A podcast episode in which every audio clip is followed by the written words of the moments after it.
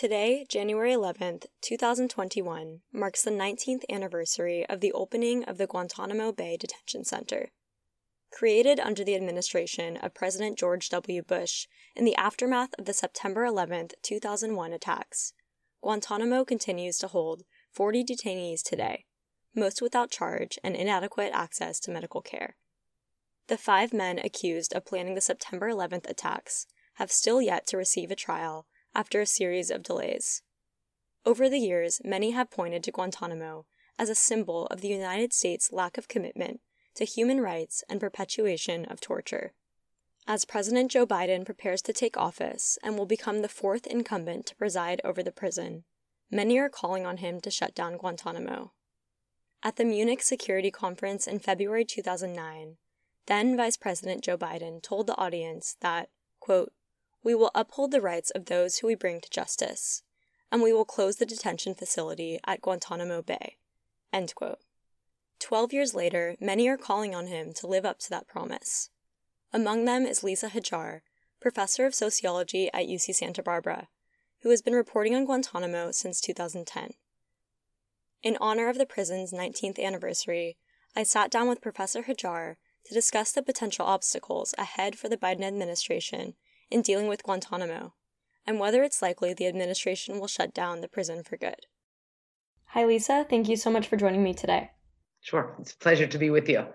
You've been reporting on Guantanamo since 2010. Can you start by giving our listeners an overview of the current status? How many prisoners currently reside there and under what charges? Well, there's um, 40 prisoners left.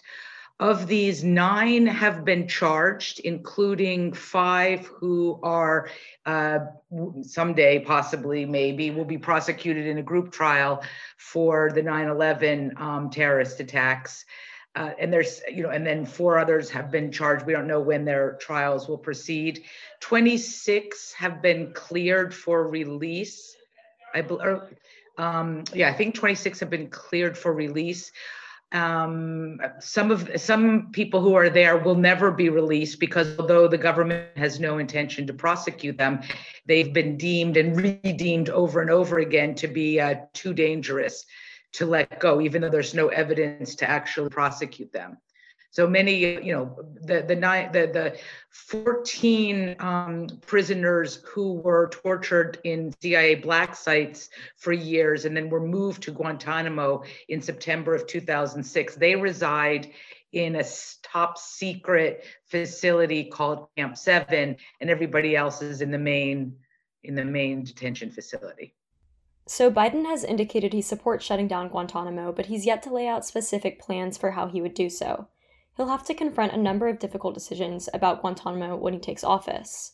So, for one, as you mentioned, Camp 7, which houses the 14 former CIA detainees who were brought to the base in 2006, is falling apart with deteriorating infrastructure. What are some potential solutions for this issue specifically?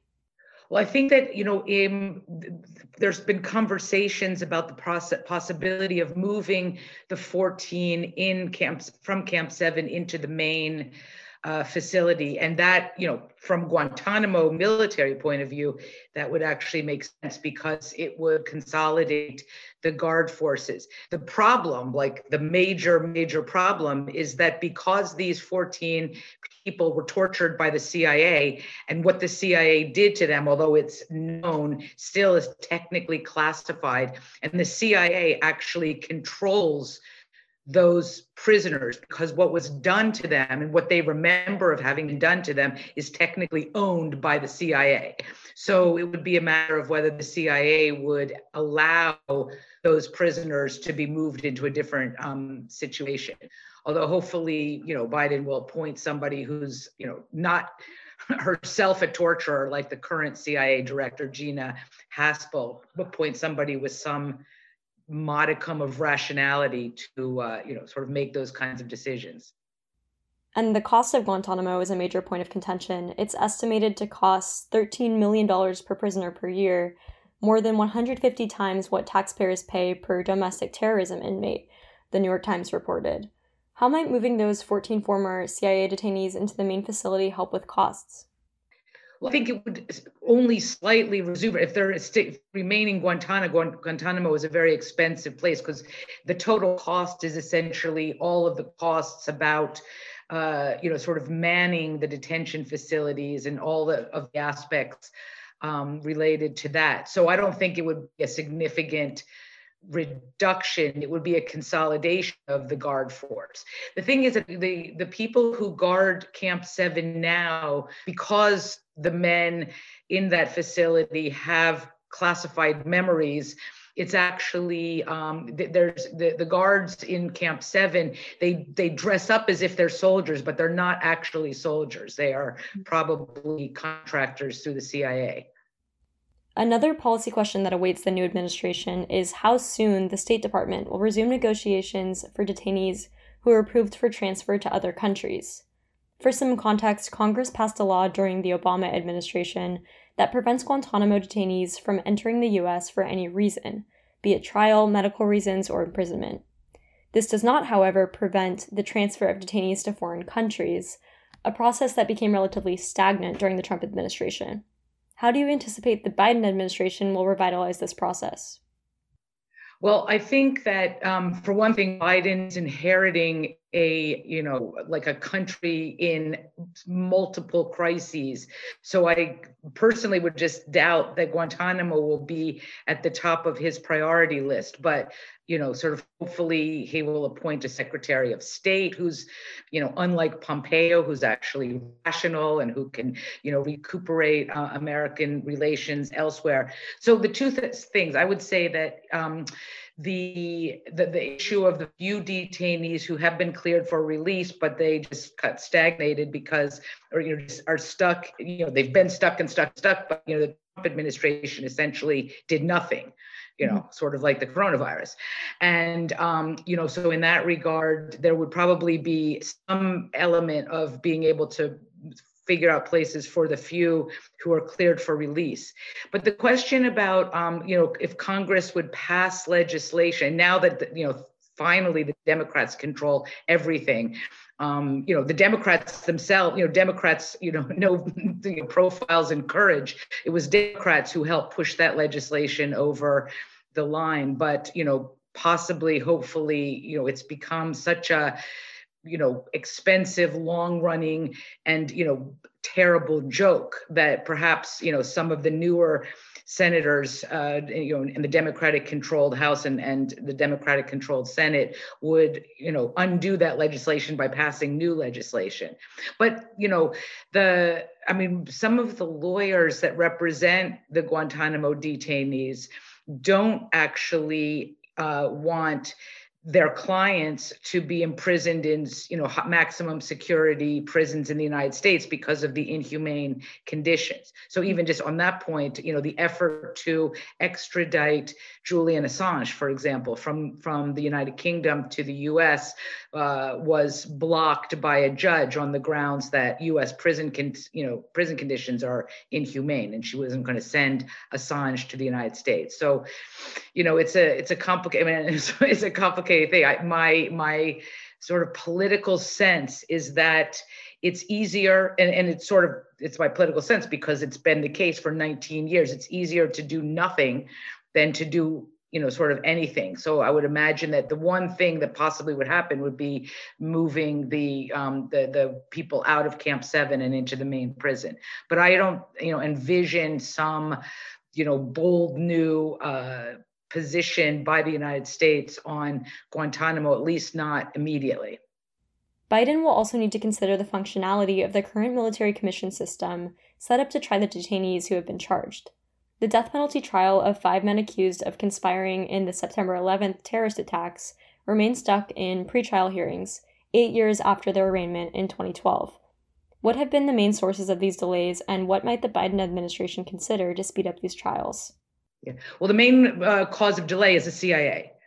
The CIA keeping the CIA's secrets secret mm-hmm. has completely stymied any movement on the case because um, you know, because everything about these guys is considered classified. And so the, the prosecutors are essentially the bagmen for the CIA. The CIA is able to control what evidence and what information the defense lawyers can have access to hmm. about um, you know their clients and the cia has is much more the cia doesn't care if these guys are ever prosecuted they care that their secrets are not you know brought out in some sense. So the um so that's one major consequence of of this phenomenon. The so i mean really that's what the you know years of pretrial um you know i mean it's you know since the you know it's been all of this has been pretrial in the 9-11 case and it's the vast majority of it has been about fights over evidence witnesses and so on and so forth now, the thing is that the, um, I mean, there's, this is actually, they call that case uh, KSM2. And KSM is the initials Khalid Sheikh Mohammed, who's the, you know, the alleged mastermind of the 9 11 terrorist attack. So it's, and that's how they often do it with cases that the first defendant's name and then it's like everybody else. So the reason why it's KSM2 is because he was a the, the five were arraigned in 2008 under the Bush administration. The Bush administration was frantically you know eager um, to actually prosecute convict and execute them before bush left office but in december of 2008 so it was already bush's lame duck period khalid sheikh mohammed and um, several of the other defendants, you know, made an, an, an unexpected, although why it was unexpected is simply, you know, sort of illustrative of the, you know, the way in which people in the Bush administration thought. They made an unexpected offer that they would plead guilty immediately on the condition that they go directly to execution. So this would have been like suicide by military commission. And there was that wasn't part of the law in this made up new legal system. So the case fell apart. Then, of course, the Obama administration's original plan was to prosecute them in um, New York City, close to the scene of the crime. And Eric Holder, Obama's attorney general, made that announcement in November of 2009 that that was the plan. They'd already worked it out with New York City and state officials. Federal courts have prosecuted hundreds of terrorism suspects, et cetera. But as soon as that information um, you know, sort of as soon as Holder made that announcement, you know, right on cue, right wing hysteria about bringing dangerous terrorists into the United States exploded. Mm-hmm. And again, you know, and it was in response to that right wing hysteria that led to Congress passing that legislation that prohibited any movement for any purpose of anyone from Guantanamo into the United States. Mm and then they they were reunited, uh, rearraigned in the military commissions in, as in 2011. So, and so that's where the case has been. There was, um, as as that New York Times article that you had mentioned uh, had said, it's true. It was um, several years ago, I believe it was 2018. Uh, it might have been 2017. Um, defense lawyers uh, were um, in conversation with the person who is um, sort of in charge of the military commission. So that position is called the convening authority. It's somebody who operates under the Pentagon, but you know, sort of that's his role. I can't remember what the guy's uh, name was, but the conversation they were having was whether or not they could just negotiate plea agreements, you know, life sentences. Um, and you know, and so plea, the point of plea agreements is to, you know, where the defense gives something you know guilty pleas and the government gives something uh, reduced sentence. So the only thing you could reduce would be that taking the death penalty off the table. And then trump's first secretary of defense jim mattis um, fired the convening authority because they basically even though this trial is a utter debacle and there's no sense of when it can possibly actually move into a trial phase let you know get beyond the pre-trial phase. There is still the idea that because of the horrificness of the terrorist attacks these men you know must face the death penalty. So mm. they'll end up probably just dying of old age in guantanamo. So do you think there's anything the biden administration can really do to speed up the trial I mean, the only thing they, I mean, first of all, that trial is such a mess that they should just, I mean, if they, if they wanted to do something that would actually have an impact, they would just authorize a plea bargain negotiate, authorize the Pentagon to, you know, um, offer plea bargain agreements of a, you know, life sentences. So that's really, I mean, for this case to go to actual trial, um, you know, to really think about what it means to prosecute people and to have people facing the death penalty who the government tortured mm-hmm. right? I mean so it's like you've got you know both um, terrorism and torture are both on trial in this case. And the fact that the government tortured these people and that the torture is still technically secret makes it extremely difficult for um, a trial to proceed and you know the the hope would be that you know when they if it were ever to actually go to trial and they were ever to actually um, you know have what what they call in military commissions like the equivalent of a jury is called a panel you know officers who have been selected for that you know to be you know they would the defense teams would before them this question about the legality of you know outrageous government conduct and how that in US law is supposed to have some implications for the nature of the sentence.